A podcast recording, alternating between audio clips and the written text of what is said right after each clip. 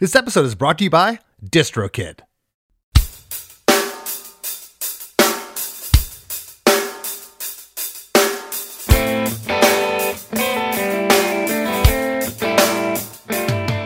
Hey, everybody. Today's guest is Geoff Rickly, lead vocalist for the post hardcore band Thursday from New Brunswick, New Jersey. Together, we break down the writing, recording, and inspiration behind the fan favorite single, Signals Over the Air, taken from their 2003 debut major label album, War All the Time. Geoff mentioned that the track was the last song penned for the album. They had the record recorded, but the label felt they were missing a single. The band reconvened to a farm in Massachusetts to hammer out a few more songs. Geoff made it sound like this session was more like a party, with the band imbibing not only with recreational substances, but cake. Yes, cake, which Geoff said a new one was set out for the band each day to devour. Producer Sal Villanueva was brought back to oversee the record, and the results are amazing. This is arguably one of Thursday's finest moments. And to celebrate, the band is out on the road in the United States, playing the War All the Time album in its entirety. Super cool. So, for all this and some mascara washed away by windshield wiper blades, stick around.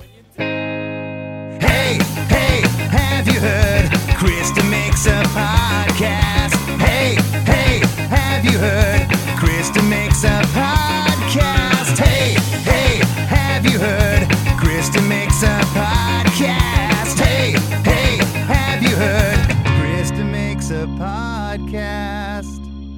Take us back if you can. You know, you guys were making a lot of noise around 2003 when this record, War All the Time, came out. And it was your debut on Island Records. And it seems like, man, everyone was getting signed during this time. But, you know, for me, it was an exciting period.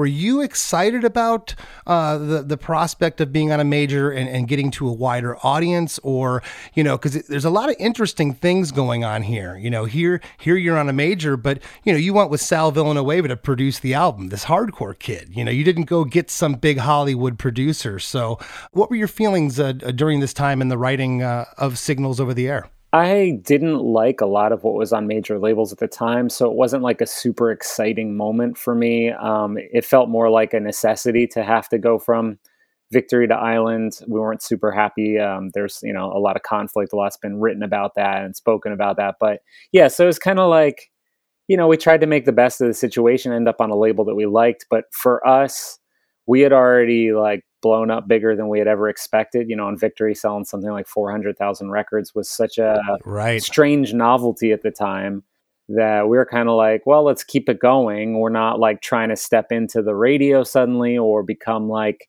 some media darling. You know what I mean? We just wanted to keep kind of doing what we were doing. And um, that's why it was like, yeah, we're going to go with Sal again. We're going to, we're not going to try and write like a big radio banger or something. Um, you know? So so it's just kind of yeah it, it felt like a very naive position to be in and i'm glad that uh, we were that naive because i love that record and i think if we had been aware of all the pressure that was all around us we probably would have like caved and done something different Well, it's interesting. I think it goes to show the, the strengths of the band. By this time, I mean, you know, you'd been a band for a while. You a lot of shows under your belt, and that translates to the studio. The sounds uh, and, and the tones and everything are, are awesome on this, but it's not an overly glossed major label record. yeah this is definitely like when i think about all of our records this is the one that shows that we were like a monster of a live band at that point you know what i mean like we were we had been on tour for two years for full collapse straight and you know we went into the studio being like now we know how to play you know what i mean we've been on stage every night like we're like a machine right now like let's get in Mhm. there and hit them hard you know it was kind of, was kind of the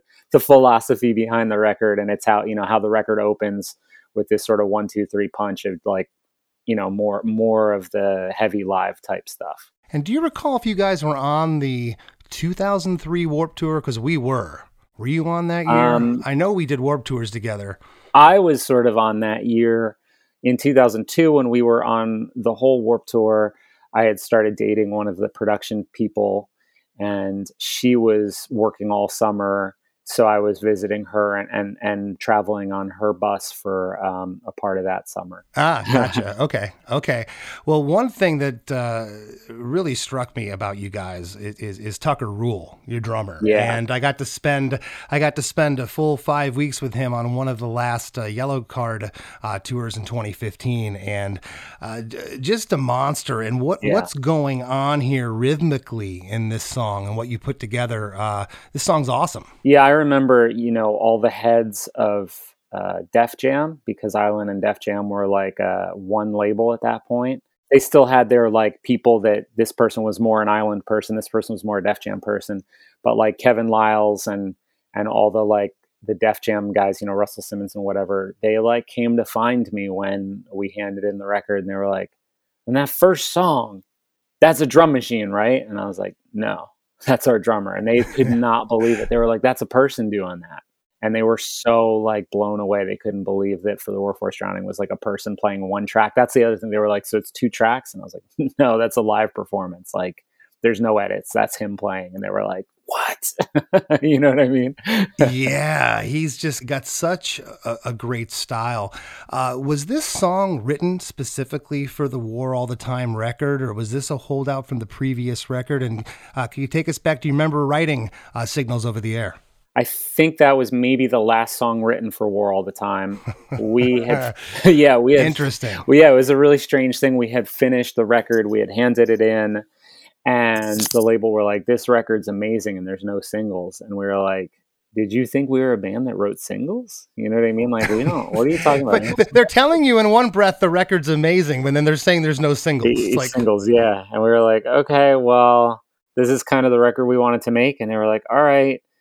Do you want to go back into the studio for a little bit? We were like what?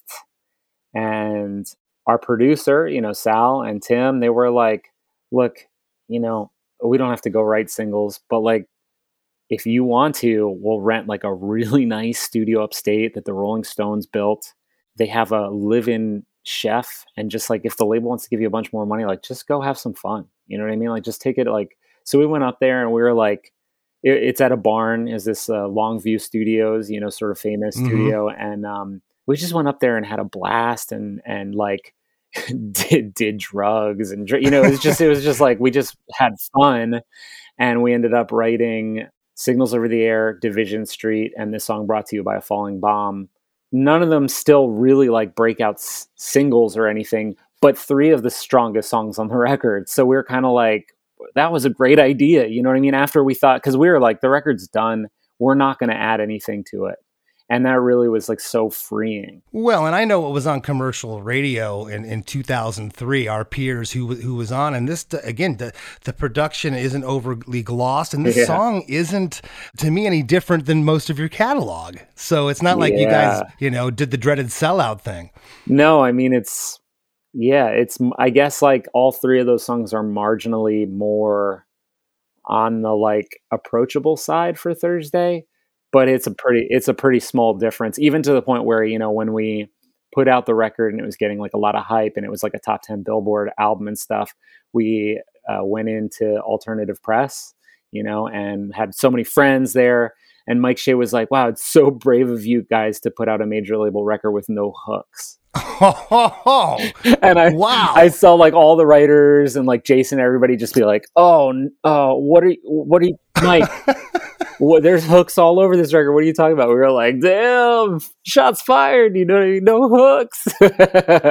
but I know what he means. You know what I mean? Like, it's not like, yeah, it's not a clear appeal to a radio audience or anything like that. Oh yeah, they're looking for the hit you over the head yeah, pop hook, yeah. and, but that that was never what you guys were about. Yeah, and I think like even our idea of what a hook is is just so alien to you know the people who were were programming radio at the time. So, you know, I listened to things like Gang of Four and Fugazi, and I'm like, it's hook after hook after hook. It's all hooks. But I also understand that like a radio guy hears it and is like, it's noise. You know, like what do you say? It's, it's dissonant. What are you talking about? Oh, it's so subjective, right? Yeah. And and you know, I kind of got this smile on my face a little bit ago when you said, "Yeah, it was the last song for the record." You know how many times I've heard that on here? It's always it's always like we got a record in the can. It's like the pressure's off. Hey, you want to go up to a studio in Massachusetts and record in a barn? Sure. And the next thing you know, you're gifted with this song that's uh, arguably one of one of your biggest uh, biggest songs. it was amazing. And even the stuff that we took off the record is stuff that we loved and that ended up on other records. You know what I mean? It's not like it didn't feel like we had some fat that needed trimming. You know what I mean? It's like we wrote a bunch of stuff that we really loved. And then we're kind of like, yeah, it flows a little better. Like the record is still, even with those three more open songs, is still an incredibly like dark, claustrophobic, and angry record. So those became like the dark claustrophobic angry songs on some of our later records one of them on the next record and one of them on the record after that so like it was kind of like we got that we've got that vibe covered with war all the time we don't need any more dark angry claustrophobic songs Well, I, I get it, Uh, you know, and I agree with you. I, I think there's hooks all over this song, and we're and we're gonna oh, thanks chris we're gonna comb through it and, and talk about it here in a moment. But again, the your third studio album, War All the Time, uh, was released September 16th of 2003. The album sold 74,000 copies in the first week. Charted at number seven on the Billboard 200. So, for a record with no hooks, it did pretty darn good out of the gate. Yeah, yeah, no, it was a real it was a real moment for, you know, I guess I guess the genre. I mean, I don't know if you know, we we became like sort of a poster boy for what what the kids were calling emo at the time, but we're doing something pretty strange even for the genre uh, beforehand and since. It, not a lot of bands kind of went the Thursday route. So um yeah, it was a really strange interesting moment in pop culture and I think um it's a testament to you know how great of a live band we were that we were able to sort of carry records that didn't really fit in you know what i mean and make them sort of make sense Right. And I mean, and you guys weren't, you know, you, you look back at a lot of the, your peers, we'll call them, you know, uh, Hot Water, Jimmy Eat World, Glassjaw, some of these bands, they weren't using keyboards. Okay. And the synth on this particular track Yeah. around this era, I really feel like it set you apart. I mean, everyone's using keyboards now, but, Right, but in that right. particular 20 years ago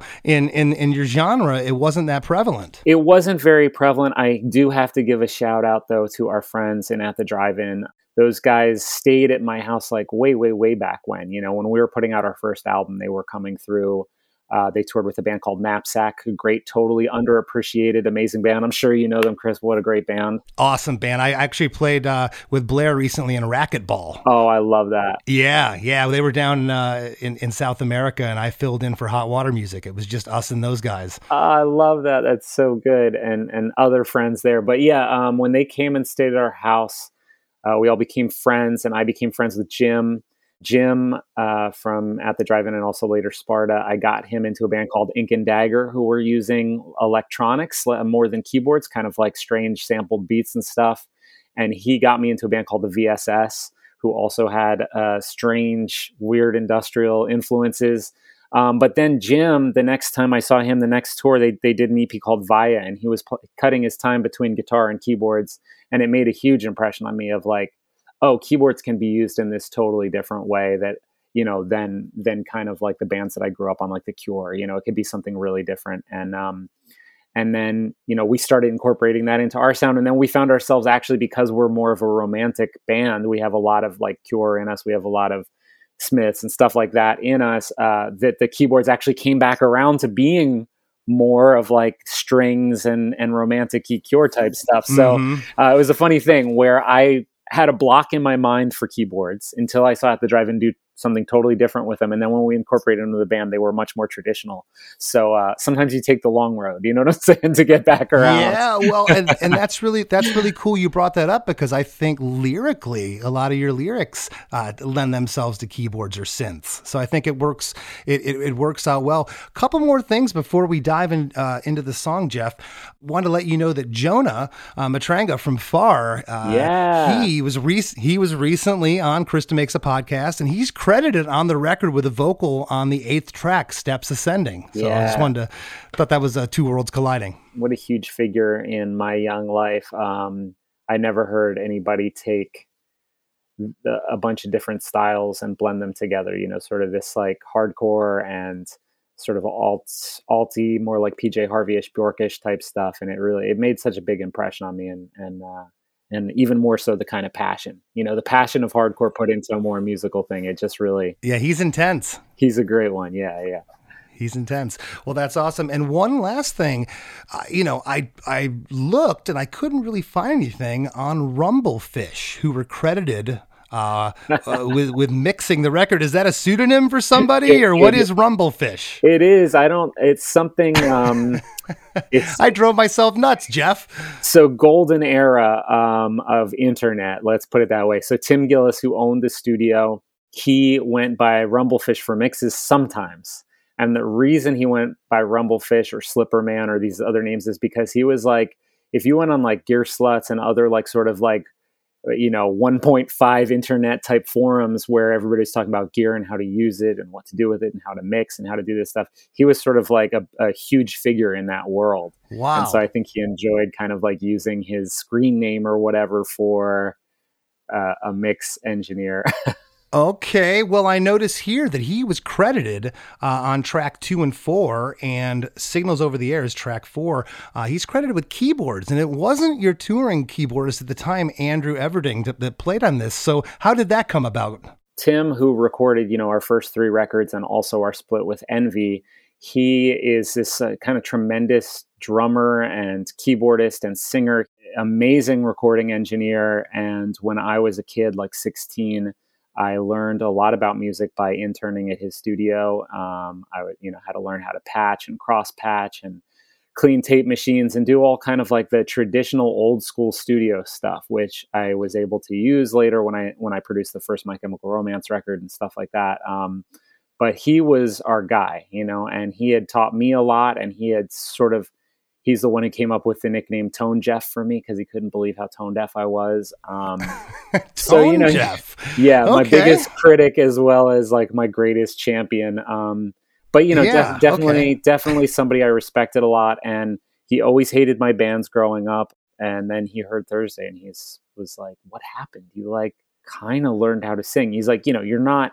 Freddie Mercury yet, but like, but like he he's giving you the German backhanded compliment. I get it. Yeah, he was like, but you can kind of sing now, and like whatever you've got, there's something to it. You know what I mean? Like I, there, you've got something. It's not like you're not musical, but like you've got something, and I like it, and I'm going to help you develop it. And so that's called style, my friend. Yeah, style. On Full Collapse, he would spend 20 hours per song with me, just in the booth singing. Him being like flat, sharp, you swallowed your ass. You, you did too much ass. You know, what I mean, just just destroying me in the booth because he was like, "Your voice sounds so bad, tunes that I need to get you to get this." Like you, I don't know what it is about the tone of your voice, but it does not take a tuning. Like you got to get closer. You know. Wow. Okay. Well, that sounds like someone that pushed you, but you seem like you were open to it. Well, yeah. Now in retrospect, I'm open to it. Um, but but on Paris in Flames from from Full Collapse he took the end of the song and stacked all these arps and mellotrons and all these amazing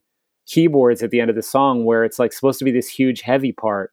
And he's like stacking all these keys. And we first heard it and we was like what did you do to our song? You destroyed it. And then we lived with it for a while and we're like wow it's like actually way heavier. You know what i mean? Like he's like mm. yeah that's because i made it minor then i made it major then i made it suspended then i made you know like you're screaming yeah. you're screaming your head off so i can do anything because you're not singing. So if as long as you're screaming, I can keep changing the mode of this song around you and it's going to be awesome.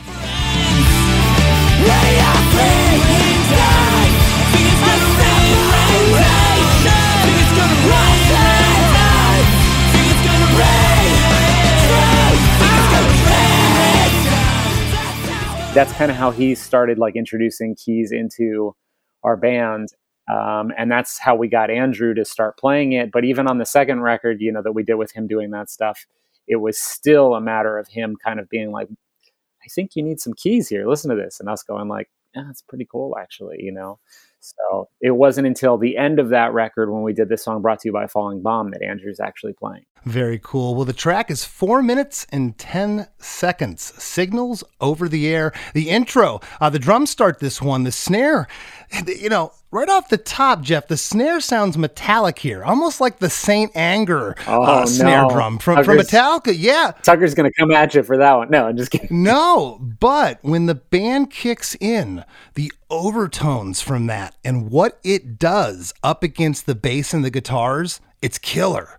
It Yeah. like blends in. It it is very very cool. Right off the top, I was like, "Wow, that's kind of metallic." But when the guitars come in, it it blends in a way that is just it, it's fantastic. Yeah, I I think it's um it's something we talked about in the studio at the time. We weren't talking about Saint Anger, but we were talking about uh, Snapcase and that kind of like pic- piccolo snare that they used to use.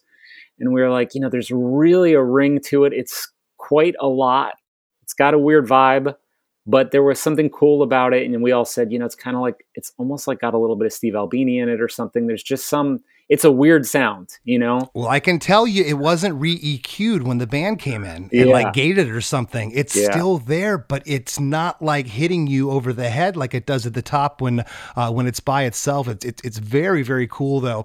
Uh, the first four bars are just the drums. On bar five, we're joined by a slightly overdriven guitar, and on bar eight, the bass guitar comes in to take us into verse one.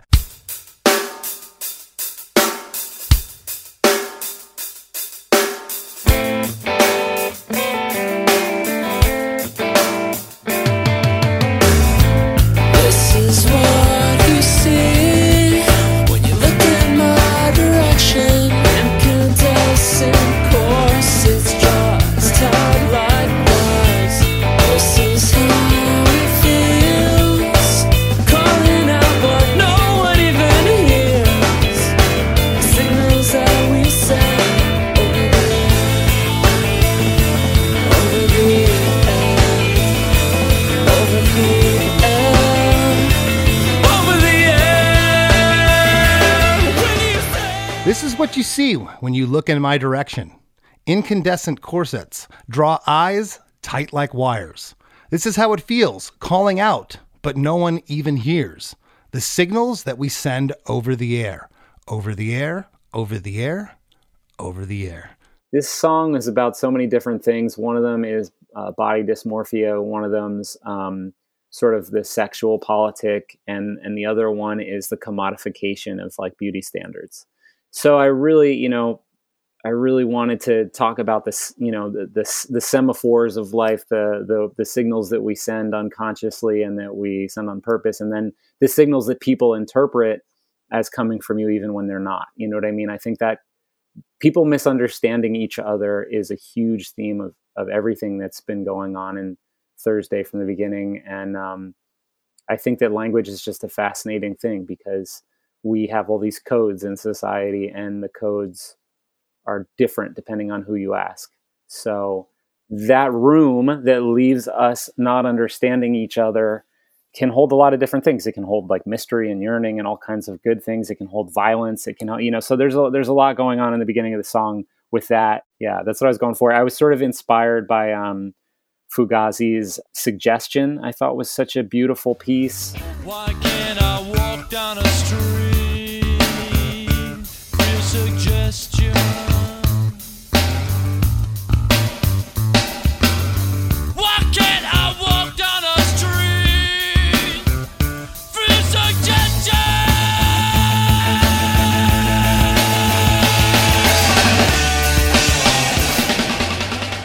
That's why I love doing this this podcast, man. I never thought in a million years reading these lyrics that you were going to go there from where the inspiration came from. It's just so it's so cool. On the line, this is how it feels, calling out but no one even hears. Another guitar panned off left joins in playing a beautiful counter melody to the guitar panned more center. It's not really a, a hard stereo I'm hearing here.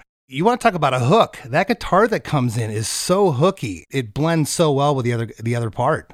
yeah i love this beginning it's you know we we would have all different kinds of ideas about what a beginning of a song could be and sometimes it would be a needle drop like the first song on the record where just the band comes in charging all together as hard as you know wall of sound This one is sort of like stacked in layers, you know, um, drums, you know, guitar, bass, other guitars, singing, you know, it's just like one after the other kind of building up until the whole thing explodes. Well, the closest we get to the song title in the whole song is on the line the signals that we send over the air. Uh, you know, when we were on a major, we got it crap all the time from our A&R guy. It's like, the song titles don't match any of the lyrics. It, it, it doesn't add up. Did you get any of that for this? Like, you know, they wanted to release it as a single, Yeah. and it's like, where's this? Where's this big chorus? Yeah, um, they wanted to call it on the radio, okay, and I was yeah, like, because that's in the chorus. I was like, you want to call the song that you're pitching to radio on the radio? I get it. I hate it though.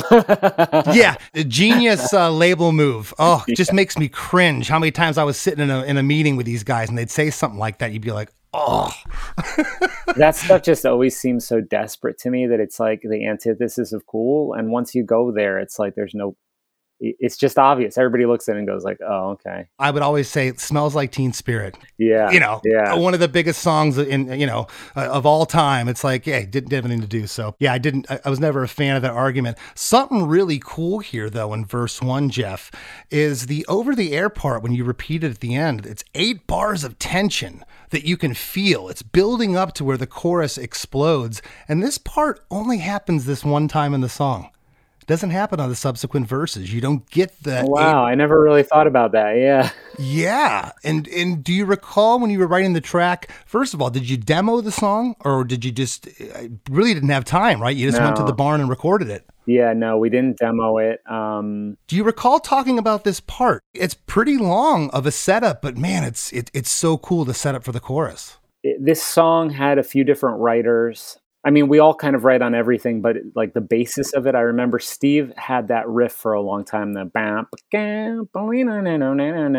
it, we wrote that at the same time as we wrote Jet Black New Year, which was on an EP that came out on Victory, like right before this record. And so we had this kind of just this riff, you know, it was just a riff and it didn't really go someplace that we liked, but we had that one guitar part. And um, I was just, I got Steve to teach it to me and I started, I started, I kind of wrote the chorus, the banana, na na na na na na na na banana na na na, and kind of like had some idea for what I wanted the drum beat to be. And then I wrote the band na na na na na na na na na na like so I wrote those two parts and then to me it was like well that's the song you know what I mean we've got the verse that Steve wrote we got the chorus that I wrote and you know you guys go figure it out together and I'll just hang out in my little room here eating they made a cake every day at the barn so I like remember I ate so much fucking cake it was so fresh and so delicious and I was like eating the cake and I came back and they just had the whole thing like they had written the whole thing and I I just accepted it. You know what I mean? I didn't think about the fact that there was the eight bars of tension before the chorus, but you know, I did notice that the chorus hit really hard because there was that tension. That magical cake uh, in a farmhouse uh, in the middle of Massachusetts. Who Yeah. knew? And you talk about hitting hard. That's exactly what I have uh, written down here in my notes, uh, Geoff. Band hits hard on chorus one. Drums are an onslaught with the bass and big stereo guitars.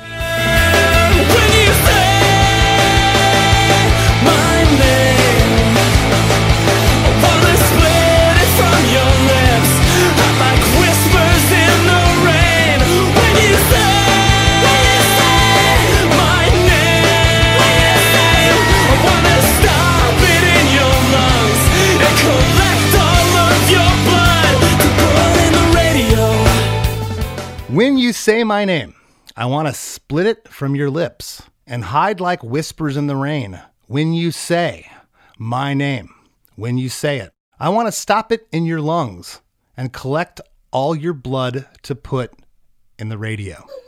yeah. Yeah. That's quite a strange chorus for uh, a single. but uh, Um, it's it's very bizarre, and, and and please enlighten me what's going on here. I really wanted to capture that feeling of hearing somebody call you by your name that you're like, don't talk to me, don't say my name. You don't you don't know me, you don't know what I want, you don't know who I am.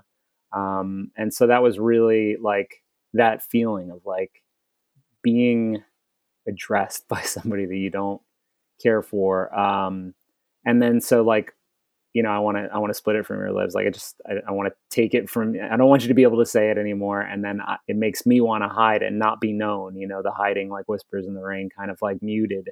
And then the more aggressive one, which is like, just take all your blood and put it on the radio, put like, make you, make you feel exposed, you know, make you take everything that matters to you and cheapen it. And yeah, I think there was a little bit of a, um, uh, an anti uh, mainstream culture sentiment in the chorus there. It's just like every you make everything cheap. You know what I mean? You make it. I, I hate it.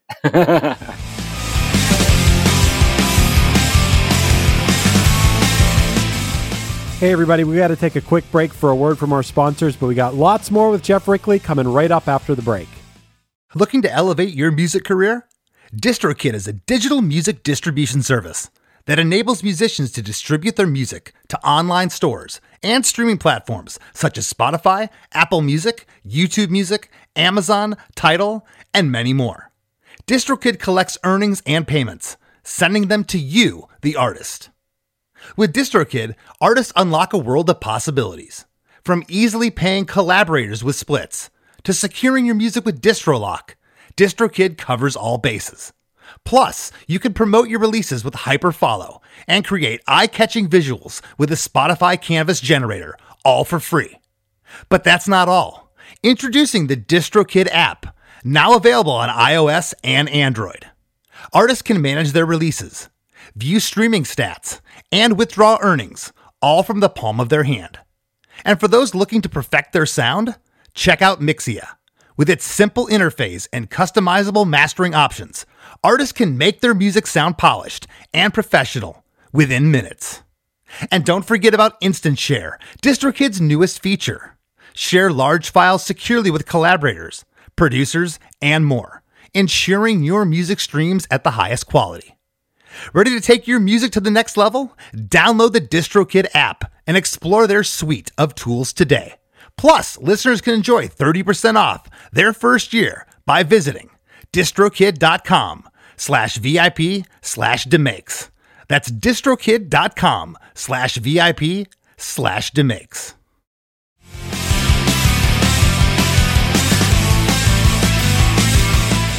Now, back to the show.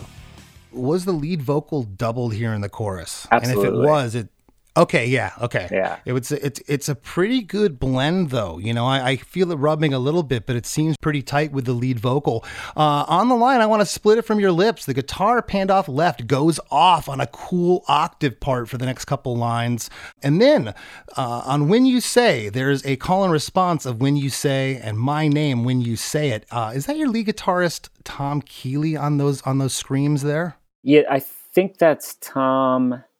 I believe that's Tom. Um, sometimes we would sort of like do a shootout style where everybody would take a crack at it, and then the mix engineer wouldn't tell us who won.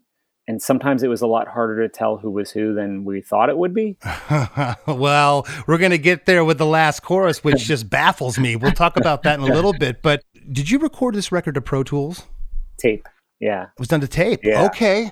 Well, I, I can tell. And if it was done to Pro Tools, you weren't copying pasting because I went to chorus two and listened in, and the backing screams are not the same, which that's Right. refreshing to me. I don't like when stuff is just co- just copy and pasted. On the last uh, couple lines here, the guitar panned off left again riffs on a really cool octave part before we get back into a four bar reintro where we get drums, bass, that center guitar, and now there's a synth part uh, that's loud in the Yes. mix. And that's what I love about it. It's not like you're shy, like, you know, we've put organ on stuff in my band before where I'm like, let's hear the B3 part. It's like, we don't have an organ player. It's like, it's just going to be a layer. I'm like, but, but I want to hear the part. The organ sounds so good. And Yeah. you guys weren't shy here, man. It's, it's in the mix and it sounds awesome.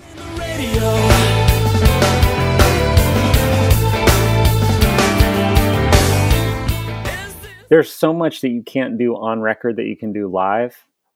And so my thought is like, well, let's make up for it with stuff that we won't do live that we do on the record. you know what I mean? Like let's have them just be sort of like slightly different things. And the great thing is like nobody ever noticed. I mean, every so often somebody will be like, I noticed you did this thing. And it's like, oh, it's really nice that somebody actually noticed. Most people think it's exactly the same. They'll be like, you guys sound just like the record. And I'll think like, wow, okay, cool, I guess. But I've also played this song live where I could swear I could hear the keyboard, and I remember that we're not, we don't have a keyboard player that we tour with anymore. So it's just like if you get it stuck, if you get it in your head, it just kind of becomes part of the song. You know what I mean? Um, Right. but I love, yeah, I love those octaves that Tom plays in the chorus. He's a really inventive, imaginative harmonic player. He, you know, harmonizes stuff that you don't expect, and I think it's partly that he's like ninety percent deaf in one of his ears. Oh gosh. And so what he hears in that ear from the the amp o- often has these kind of like wild overtones and harmonies and stuff. So he kind of like will hear it, like literally hear it first and think, what is that? And then he'll start looking for what the overtones are that he's hearing. And then that becomes part of the the way he plays. And I think it's why he's such a beautiful player and why he's had such a influence even outside of our genre. You know, um, Kerry from Deafheaven, a great, great um, sort of black metal shoegaze band, said that he, you know, learned how to play guitar by learning Tom's parts on Full Collapse. And I can see it. You know what I mean? This strange sense of melody that's not quite right uh, is very Tom. Well, yeah, and I'll, I'll tell you, you know, this could have been all downstrokes, real big uh, stereo guitars as, as they started out before he started meandering. A lot of times, lead guitarists will do stuff like that. To me, that's distracting to the lead vocal, or, or just you know, it's kind of look at me, I'm flashy. Here, it works brilliantly. I love, absolutely love what he does there. Uh, that four bar reintro takes us right into verse two.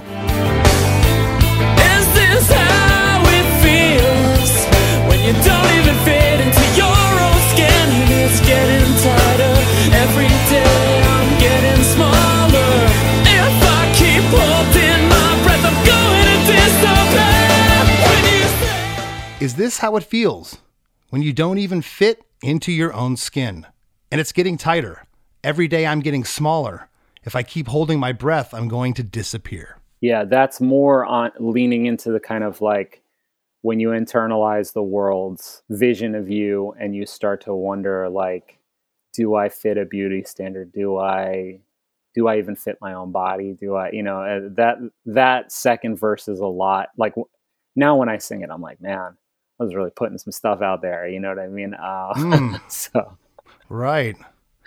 And did you know at the time really what you were writing about? I say that with a straight face. I've had Yeah. guys say before that that it'll be six months, a year later, where they finally realize what they didn't realize what they were writing about, and it, it's kind of fully realized now when they reflect. Yeah, no, that's a that's a great point. I think like I- I wrote this and like I said, it was like really like Suggestion Fugazi. Like I was like really kind of like this is you know this is what uh, beauty standards do to women or something, you know. And now I'm like, oh man, this is like way more personal than than that. you know what I mean? Like this song's like Yeah. totally totally about me. It has nothing to do with that, you know. I'm glad you said that because I, I, I wouldn't have known. You could have said it wasn't about you, but that's that's interesting how Yeah. how your your inspiration is something other, but yet when you reflect on it later, like, well, I was kind of right about myself there. Yeah, yeah, for sure. That is awesome. Well, that synth runs all the way through verse two, uh, adds a really awesome texture. The guitar panned off left is playing that awesome counter melody from verse one again throughout this whole verse. Uh, and on the last line, there's no eight bars of tension. We just go straight into chorus two. And I love it there. I, I wouldn't want that eight bars. It's got to go into that chorus there. And it, again, I think because of that, it hits just as hard as chorus one.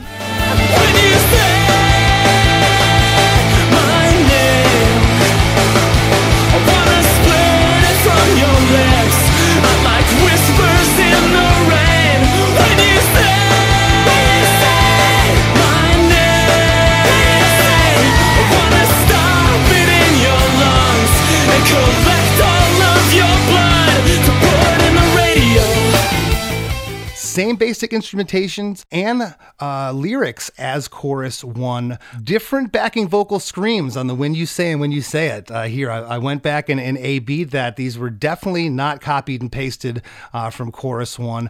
At this point in the song, you know, there's a lot that you're saying here already, but did you think of maybe changing up a word on the back half, or did, did you want to keep the, uh, the idea as what it was? Yeah, often I did. Often I like to make things more obscure the second time around or make it a, a reversal or some, you know, there's a lot of storytelling devices that you can use in later elements in the lyrics. But I thought that this one I should you know, there were still more parts to come, so many more parts to come that I wanted to kind of keep the chorus as this very solid kind of set in stone, like you know what it is, here it comes, you know what I mean, and and it would be this commentary on the rest of the song. I really love. Uh, I had read this this uh, thing about Motown and how backup vocals were the community.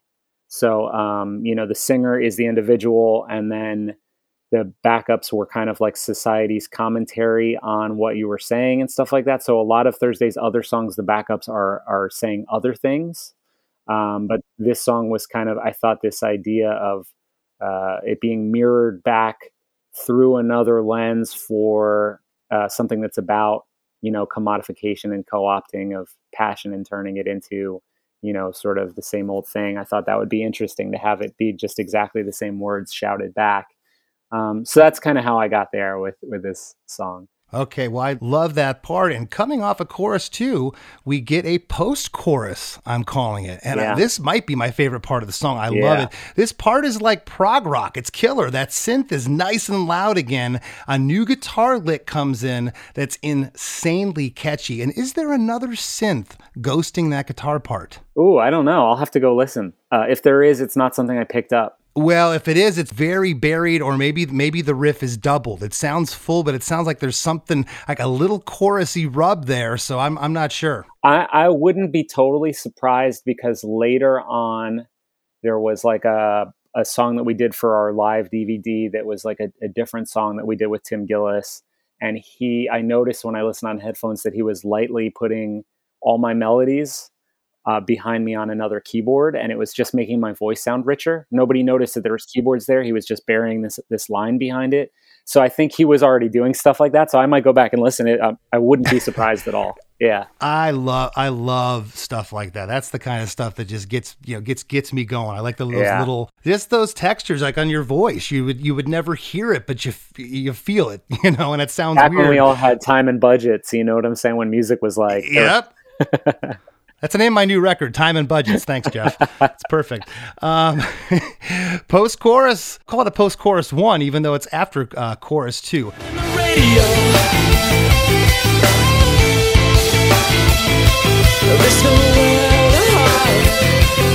They stole the love from put the sex on the radio.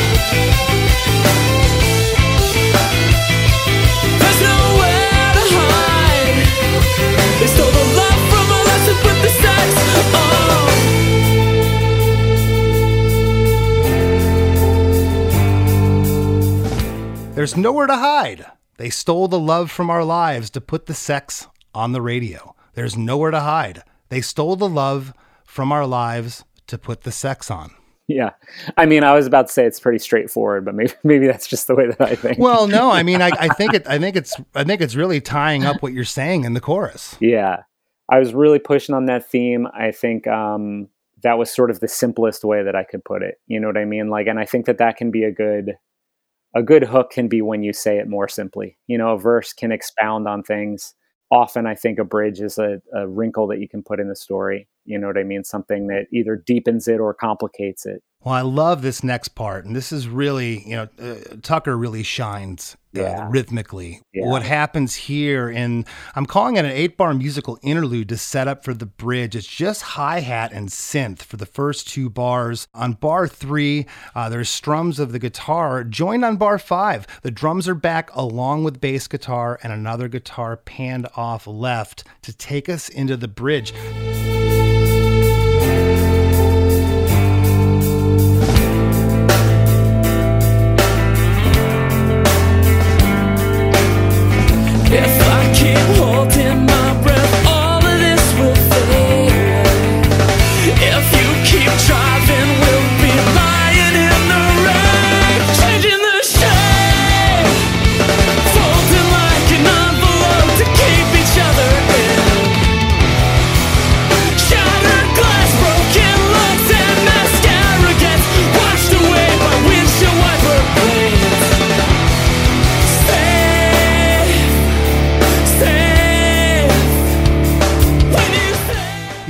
Two lines are so crazy because they're two completely different textures guitar wise. The first line is If I keep holding my breath, all of this will fade away.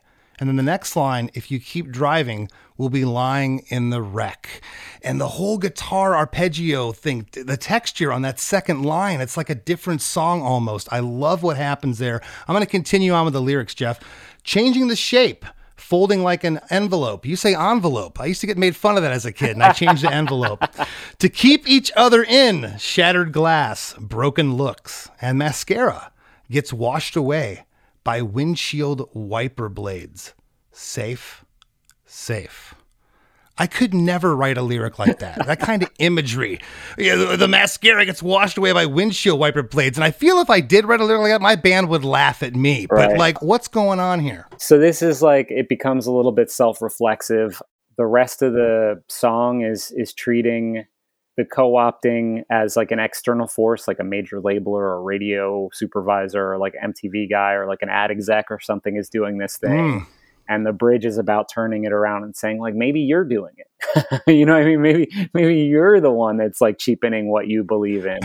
Um, and okay. that so it's kind of this like self-reflexive like talking about the success of understanding in a car crash in a way taking this incredibly personal event that happened in my life and you know in some ways feeling like you just like totally like let it get exploited and you like you know cheapen this like thing that happened in your life. And so that you know the imagery in there, the mascara and the uh, washed away by windshield wiper blades. It's kind of it's kind of I wanted to tie back in to the theme of of what it is. You know, this song about beauty standards and kind of bring it all back around to talking about the glamorization of something. You know what I mean? Like it's a uh, it's the the wreck and the glamour all tied up together mm-hmm. and and saying like if you keep going this way like you're gonna become a different person and and you're gonna change the people who this happened to in like a an uncomfortable way. That's awesome, man. It's very very cool to to hear this is where your head's at with this. I never there's sometimes I'm good, man. I'm like I'll read a lyric and like I had a pretty good idea, but man, this is uh but pretty pretty left to center of what I would have thought. Do you know what I'm talking about? Those first two lines with what the the, the guitar part's changing. That's one of my favorite things we've ever written, and when we play it live, it just feels like it's so different. Yeah, it's really really there's that sense of you know what you were talking about before with the the tension and the the kind of like building it sort of strips all the way back and really makes you wait you know like tucker goes to sort of a ticking clock hi hat the guitar starts arpeggiating to kind of accentuate it and then it starts like yes. you know it's like it's like building building. You really expect it to hit back into the chorus but instead it just sort of like it blows up That's when all hell breaks loose. Yeah, exactly. Okay, starting at the changing the shape line to right. the end. Uh, great syncopated drum rhythm here. Heavy, uh, huge stereo guitars, bass guitar, and the synth. And when you say safe, safe, there's another four bar release after the onslaught that just happened. And those big stereo guitars that ring out, what a way to set up for chorus three. You know, it's kind of like a relief uh, you know, the, the tension's not there. It's the, the bubble burst, but then when the chorus hits, it feels massive again. Yeah, it, it serves a totally different purpose the last time. The last chorus is a, is, is a relief, you know, it, it's familiar. It's not so syncopated, you know, it kind of like, it makes that, um, intro, bam, it makes it feel more like, yeah, that's, that could almost be the one, even though it's a pickup, which is something that's really, um, you know, it's a str- it's another strange thing about the song is that it really hits on the pickup rather than on the one. And yes. So there's you know there's a lot going on. Like uh, War All the Time is, is, a tricky record. You know, I think uh, every time I see somebody try to cover one of the songs on War All the Time, I'm like, okay, yeah, have fun. if you can figure out how to do some of this stuff on here, because we spent days arguing about like, no, you the downbeat really happens here. No, the downbeat is actually here on this measure and you have to start thinking of that measure as like the two even though it's the one you know there was all kinds of discussions like that. I've talked about that before Geoff on the show. Yeah sometimes the chorus uh, hits while the pre-chorus is still happening. Right. Sometimes it happens right on the downbeat and sometimes it happens after. Uh, and and that all plays into the lyric and, and whatever else you're trying to get across. You know coming out of this part that that syncopated drum part in the bridge it's so heavy that you needed that release to come down so the chorus hits big again. I, I really love the dynamics in this song. Yeah, no, I really, I really love this song too. It's like one of the things I'm most excited about getting out on tour for the 20th anniversary of War all the time and getting to play this song every night. You know, it's like at the time, it was still just so weird and so like when we first toured this record, it didn't feel like there were any hits or big songs on it. It felt like, yo, what did you guys do? You made a really crazy record after Full Collapse, which everybody loved. And now, all these years later, they just feel inevitable. You know what I mean? They feel like they've been there forever and that they make sense. And that, like, like you said, you know, you get to the last chorus and it's sort of like the same chorus you've been hearing as kind of an explosive thing is now it sort of cruises. You know what I mean? It feels a little bit more accessible.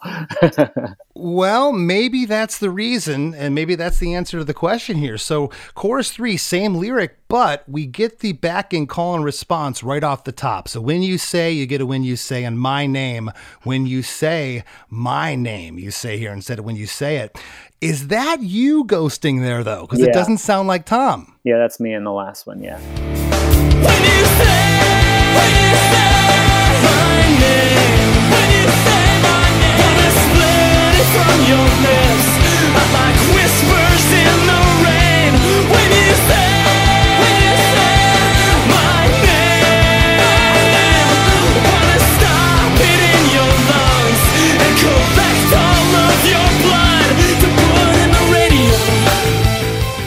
So, the intensity here is nowhere near what it is in chorus one and chorus two. You'd think by chorus three you'd want the biggest scream, and here you you regress and pull back. It's Yeah. awesome, but why? Yeah, no, I, I, I don't know. I think we felt that the the climax of the song was the the the bridge where it's really like hitting hard, and any attempt to go up from there, we couldn't get it above that bridge. So rather than pull the bridge back, we rethought what the what the chorus was supposed to do, you know, and and the chorus is like takes a little bit more of a like, you know, now it is the song on the radio. Now it is smoothed out. Now it is like you know, and, and that's our version of that. It's not, you know, it's still not like all the way to So that was was that kind of calculated and thought about, is what you're saying. That's interesting. Yeah, by a lot end of times guys will be like, guys will be like, eh, I don't know. I think they just, you know, flew in. That. I know you did this to tape, but they're like, hey, just probably just flew that in and picked that. That's the one they liked. That's what it ended up being in the mix. You're like, oh, but you're, you're kind of saying there was a little bit of thought here. Yeah.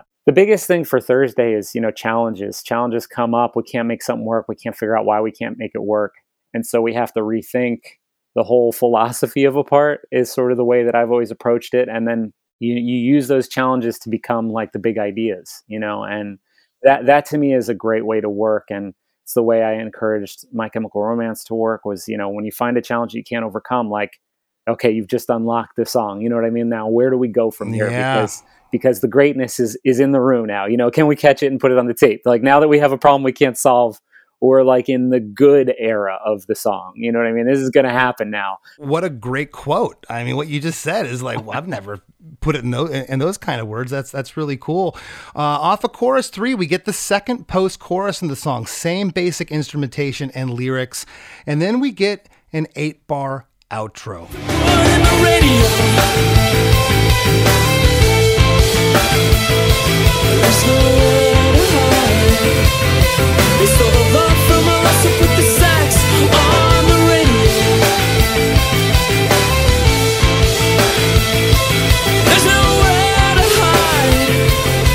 They stole the love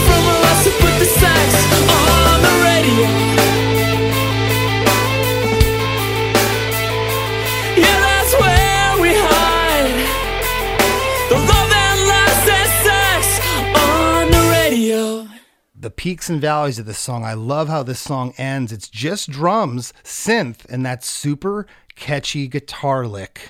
Nice and loud, that hook. And the lyric is, yeah, that's where we hide. The love and lies and sex on the radio. And radio is by itself a very dry, in your face vocal, makes it sound personal. Uh, great way to end the song. Yeah, no, we were really very happy to kind of bring this up and then back land it back down. You know what I mean? We wanted this song to have a sort of sense of a sense of resolve that felt true to the beginning of the song so you could get to the end and be like, I get that song. You know what I mean?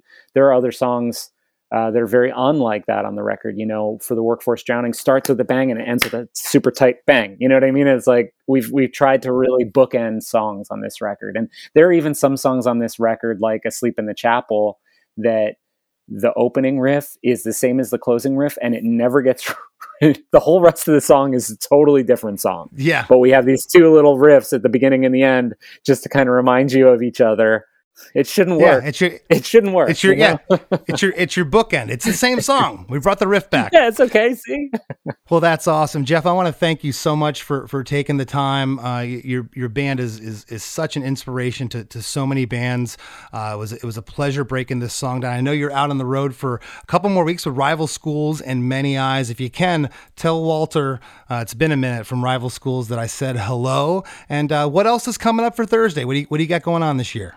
Um, I think we're going to Europe and doing a bunch of festivals. I think we may get a chance to go to South America for the first time. It's something we're trying to figure out. You know, I mean, for bands of you know our size, which is like not world dominating, but not like not like totally unheard of either. It's a you know a, the economies of some of these decisions are so hard to figure out. So um, I know. you know we're Yeah. trying to figure it out because we we want to see everywhere. We want to bring our music anywhere that we can. You know. Well, I'll warn you, if you haven't been to South America, uh, you, you- luck is on your side in the sense that you've been a band for as long as you have. Uh, we were around for about 15 years, Less Than Jake went down there in probably 07, 08, and it was insane. So get ready. okay, I don't even know what that could mean, but I'm excited to find out. And Chris, Um, it, it, they'll eat. They're going to eat you alive. It's going to be one, probably some of the, probably some of the best shows you've ever played. Incredible. But uh, man, th- thank you so much. hey, thank you for having me. Also, I just want to say, like, it's so cool to to engage with somebody who goes so deep on on stuff that you've been working on. You know, it's really like I'm really glad you do this. It's really cool, Chris. Thanks.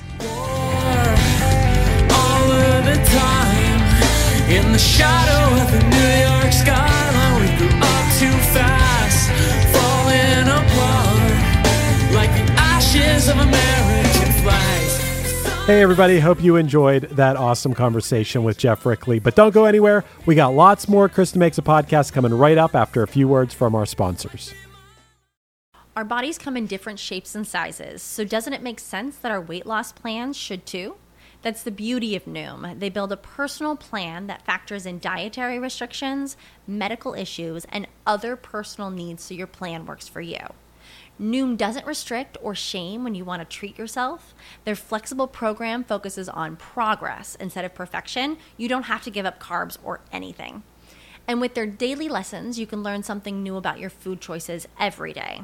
After just a few days of using the app, I learned how to recognize cues for overeating and how to choose the right foods to feel full. Stay focused on what's important to you with Noom's psychology and biology based approach. Sign up for your trial today at Noom.com. That's N O O M dot com and check out Noom's first ever cookbook, The Noom Kitchen, for a hundred healthy and delicious recipes to promote better living. Available to buy now wherever books are sold. One Hit Thunder is a podcast where we both celebrate and have a good laugh about bands and artists that had just one hit that we all know. Each week, we're joined by a guest from the world of music or comedy to learn more than you ever thought you would about some songs that you can't forget. And we decide if they brought the one hit thunder or nothing more than a one hit blunder. Look, if you listen to the show, you're probably going to laugh, and I guarantee you're going to crush next time the bar has music trivia.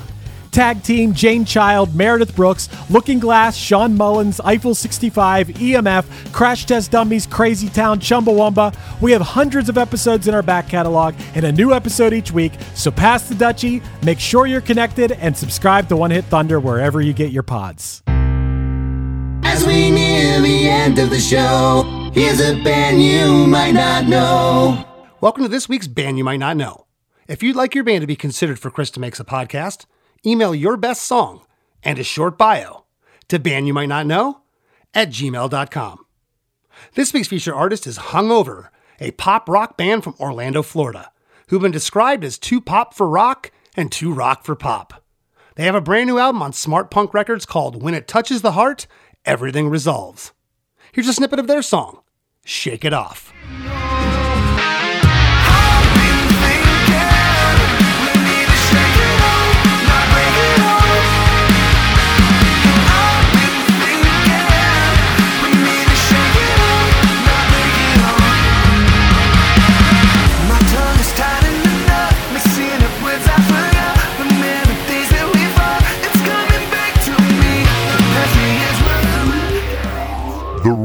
With Chris and Chris.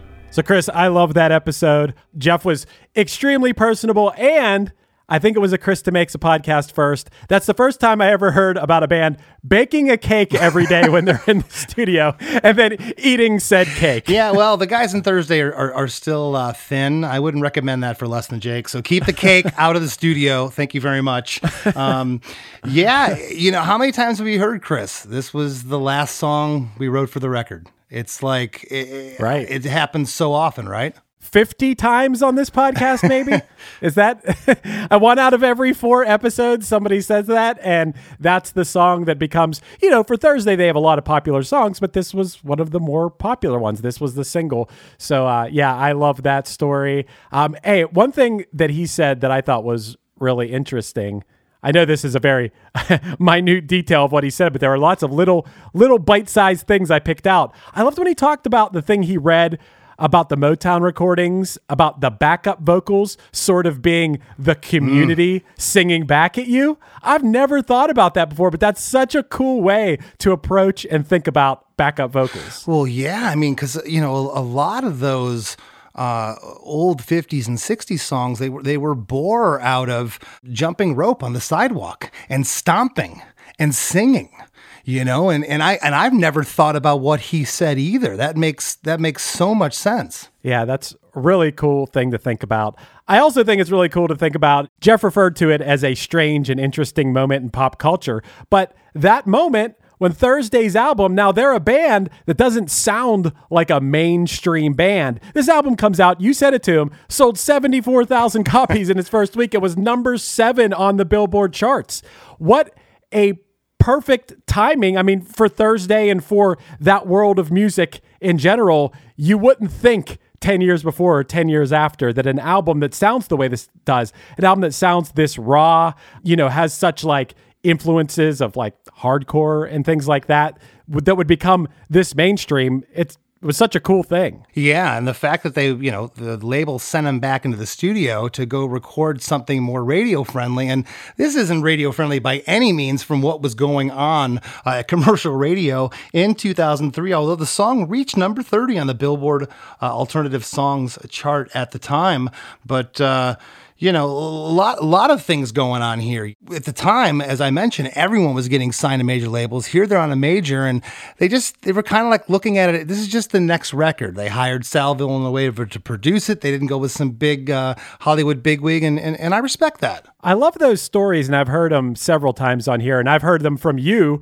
Eh, relating to Less Than Jake. Those stories about being in like some sort of meeting with people from a major label and these suggestions that make you cringe. Mm. you know, I love hearing stuff like that. I, I know you've experienced it several times. Yeah, you know, it, it's it's you know sometimes eh, and you've talked about it the unsolicited opinion you know it's like we didn't Oh, and yeah. that just kills me. And you'd have some of these people Oh. that at the time were younger than i am now but they to me they were dinosaurs. These people were in their 40s and they're trying to tell me what you know what sounds good on my record. It's like i'm not having it. And you know um that that's part about rubbing elbows and, and doing business on the majors i guess. But uh that that that made me laugh at some of the uh you know the label wanting to name the song on the radio and he's like i Right. get it but i hate it yeah.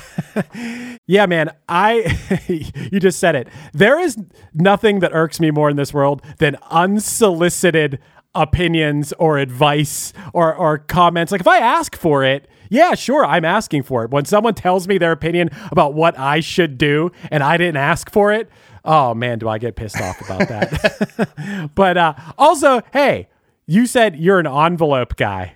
Envelope versus envelope. Well, I say envelope now. I don't say envelope anymore. But I, I, growing up in Michigan, I remember moving to Florida, and I got laughed out of the room when I would say envelope. Do you say envelope? no, I'm from Pittsburgh. I say envelope. Envelope. envelope. Give me that envelope. Um, also, Chris, I know you've experienced this, and Geoff said this too, but it's interesting playing an album. You've been doing album anniversary shows, but he, in his case, playing these songs 20 years later, back when the album first comes out, or maybe within the first few years, the songs are new and they feel like whatever they feel like then. But then when you play them 20 years later, it's a whole other thing and it feel he's the word he used is the songs felt inevitable. Hmm. I liked when he said that. It was he kind of said it in passing, but yeah, these songs were going to happen and now with this much time to look back and play them again, they make sense. You know, did you do you have that feeling like when you play Hello Rockview on that tour, did you have that feeling like these songs they, they really make sense, you know? Absolutely. The, the songs were basted in years of memories. You know, we've talked mm-hmm. we talk about that all the time. And and, and and here these guys got 20, 21 years of memory since this record has been released, and their fans have now grown up to appreciate the lyrics they were writing. You know, back then I was five to eight to ten years older than most of, of our fans. They hadn't went through those divorces yet or some of the things that you start to go through in your mid to late twenties. So that, that was very relatable. once again, this has happened a few times, but it was one of those examples of he's writing and then he's realizing that later on that, oh, I thought I was writing about something, but I was actually writing mm-hmm. about something personal, about myself or whatever. And I've experienced that many times. I'm sure most songwriters do. You go into it, maybe you have like a topic that you want to write about or something, or something inspired you. But then in the end, when you look back, you're like, oh, I was writing about myself. Yeah, I- I get it now. Yeah, you know? for sure. I love that. And I, I, as I told Geoff, I had no idea uh, where these song lyrics were going. It was total, total, total left of center.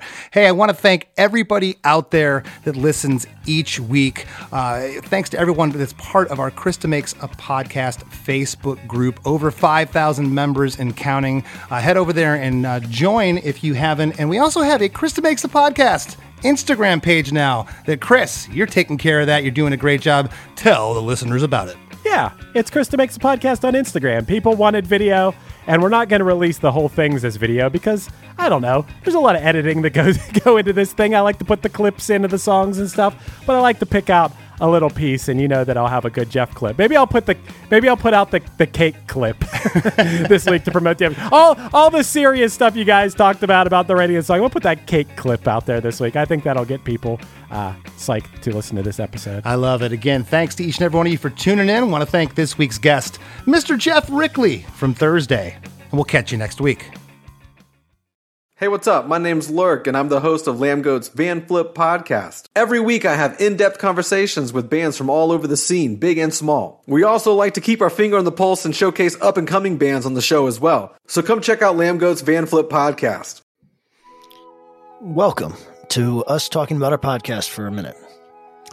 What's the name of that podcast? That's Axe to Grind, uh, and right now you're going to be getting a little, little taste of it, right down to the shaky microphone and all. And my name's Bob.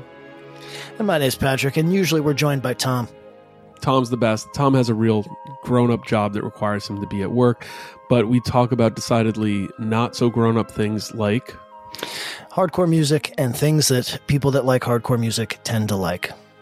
so that could be the latest shows, uh, revisiting classic material, talking about the new classics, um, all the little dorm room nonsense that you imagine from uh, niche music podcasts that, that you either love, want to love, or hate.